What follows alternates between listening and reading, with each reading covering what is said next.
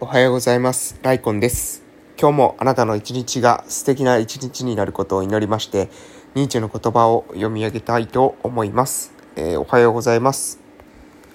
えー本日ですね、えー2021年の5月24日でございます。えー近況報告としましては、え1週間ですね、えー実家に帰ってました。なぜ、えー実家に帰ってたのかというと、エアコンがついてなかったからですね。で、昨日ですね、ちょうどエアコン取り付けてもらってね、もう本当に快適。で、ね、もうめっちゃいい。めっちゃもう、なんかね、私がですね、今まで見た、見てきた中でですね、あの、うん、あの、一番ですね、私が見てきた中でかっこいいエアコンが、えーつきました。なんだろう。この表現であってなんかわかんないですけど、なんか、なんだろう、トゥルッと、トゥルッとしたような、え感じのエアコンがついて、非常に、え気に入っているという感じです。もう本当にね、もう朝が快適。だってもう5時半に起きましたもんね。うん。あの、もう本当いい。えーっとね、これ、このエアコンと、えー私の家にはあの空気清浄機がついてるんですけども、このね、涼しくて綺麗な空気を吸ってね、眠ったらね、なんかもう体もね、もうなんか、もうすっきり、うすっきりレベルが、あの、半端ないことになってます。もう睡眠の質がですね、これかなり上がっているんじゃないかなと、え個人的には思っておるところです。えーで、その他の近況報告ですが、まあまあまあ、えーそして家にね、エアコンがついたことによって、えまあ家で眠れることようになったので、これでまあ作業時間がですね、えー伸びると。えー仕事がですね、できる時間が伸びる。えーっとですね、朝の、まあ、6時に、えー6時じゃない、えーっと、7時か、7時に挨拶運動が始まってですね、夕方の、えーまあ、5時まで、えーまずその間っていうのは、まあ、いいつもですね、まあ、あのー地域おこし協力隊としての業務と、まあ、朝の挨拶運動を、えやっているわけですよ。えそうすると大体、え朝の7時から、え夜の17時、夜じゃない、夕方か、の17時まではそうやってたんですけど、その後ですね、一回帰ってきて、で、まあ、パーッと暑い部屋の中で作業して、で、その中、その後に実家に帰って、えーご飯食べて寝るみたいな感じで、えーなかなかですね、今週というのは、あの、作業時間が、えー減ってしまってたんですが、えー今日からですね、もう17時に帰ってきて、で、その後にまたこう勉強したりね、えー YouTube 撮ったり、ラジオ撮ったりっていうことができる。えーその他にもまあいろいろできそうなので、もうこれね、嬉しい。本当に。やっぱりですね、文明の利器がですね、家にあるっていうことはね、もう非常に助かる。本当に、えーいいなというふうに思っておるところです。えーそして、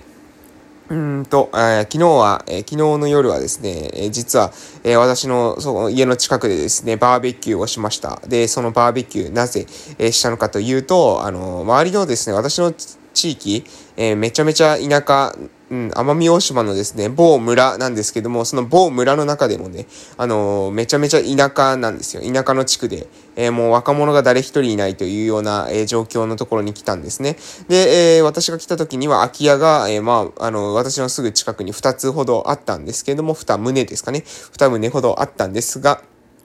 えーその空き家がですね、二棟とも埋まりまして、で、その空き家二棟埋まったところに、えーお孫さんがですね、えーどちらもいらっしゃるということで、えー土日になるとね、そのお孫さんたちが来てですね、結構走り回ったりして、えー遊んでいるというような感じで、で、昨日はですね、その、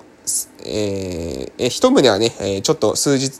数週間前に埋まってたんですが、えー最後にね、残ってた一棟のところにも、えーそういった人が入って、で、そこがですね、結構大家族で、で、そこの、えー孫たちがですね、昨日は来ても、あの、夕方ね、バーベキューしたんですよ。で、終わったらね、花火とかしたりしたんですけど、もうね、元気、元気すぎ。もう8人はね、もうね、あ、あ、あの、人数いっちゃった。まあいいや。まあいいや。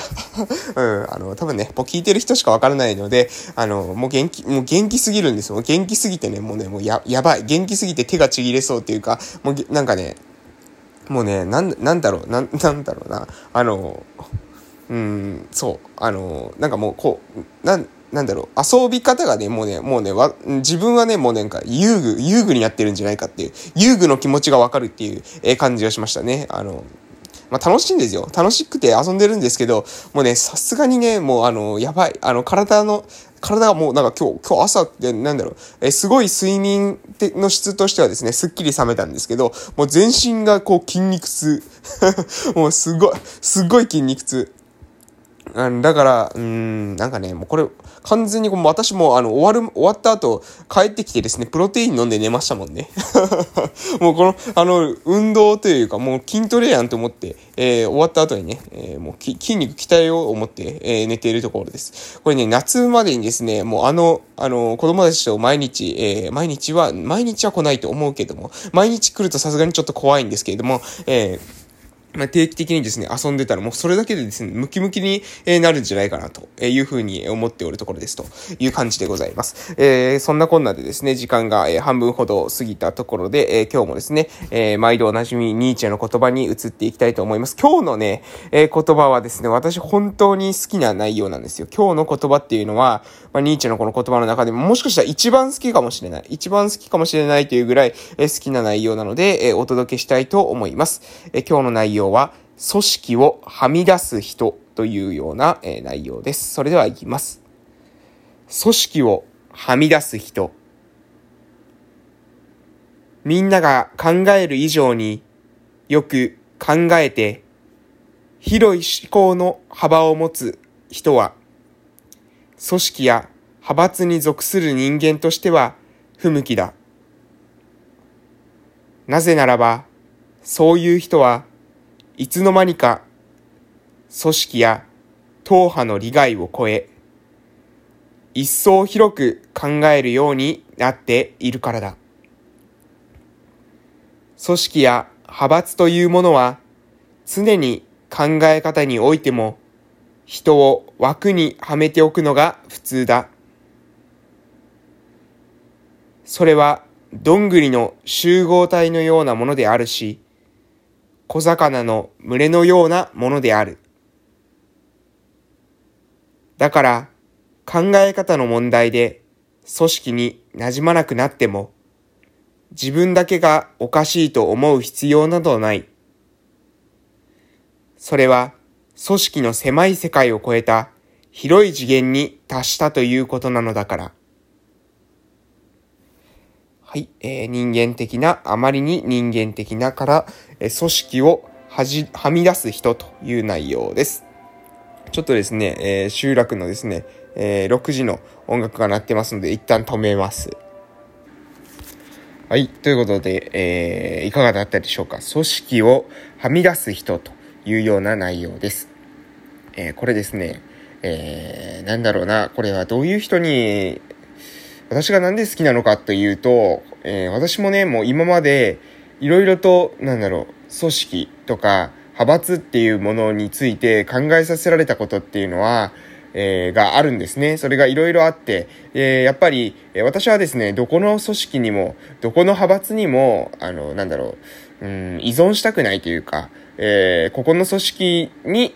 えー、で、だけ、えー、なんだろう、うん、順応してしまう。そこの一つの組織に順応してしまうとか、一つの派閥に、えー、最適化してしまうっていうことに対してね、えー、非常に、えー、なんだろう、嫌悪感というか、なんだろうな、嫌な、うん、そういうことをしたくないな、というような気持ちを持ってます。えー、なので、えー、私はね、えー、どちらかというと、どこの組織に行っても、どこの派閥に行ってもね、多分ね、最初の段階では、えこいつ非常にね、生意気だな、というふうに思うと思うんですよ。え歯に絹着せないというか、えもうね、本当に誰に対しても割とストレートに言います。それは、うん、大学の時もですね、え大学の時までは、まあ学生時代、えまあ保育園の時からもそうかだったのかもしれませんが、保育園、小学生、中学生、高校生、えー、大学生、その間にですね、もう大人とか教育をしてくる人、えー、その他多くのですね、えー、人と関わってきましたが、その教育を受ける立場であった時にも、やはりね、大事にしていたのは自分の意見です。自分が、えどういった風な意見を持っているのか。で、その自分の意見がですね、えまあ、大人たち、教師たちと教員たちとですね、え違った場合には、これは徹底的に、え議論する。私は、あの、何ですか、えー、先生が言っているから、えー、これが正しいというふうには思わなかったということですね。先生が言っていたとしても、えー、そう思わない。クラスが言っていたとしてもそう思わない。対立することを、え恐れない。え自分が、自分の意見をね、え曲げて自分が納得いっていないのにもかかわらず、え納得したようなふりはしないということを、え徹底していました。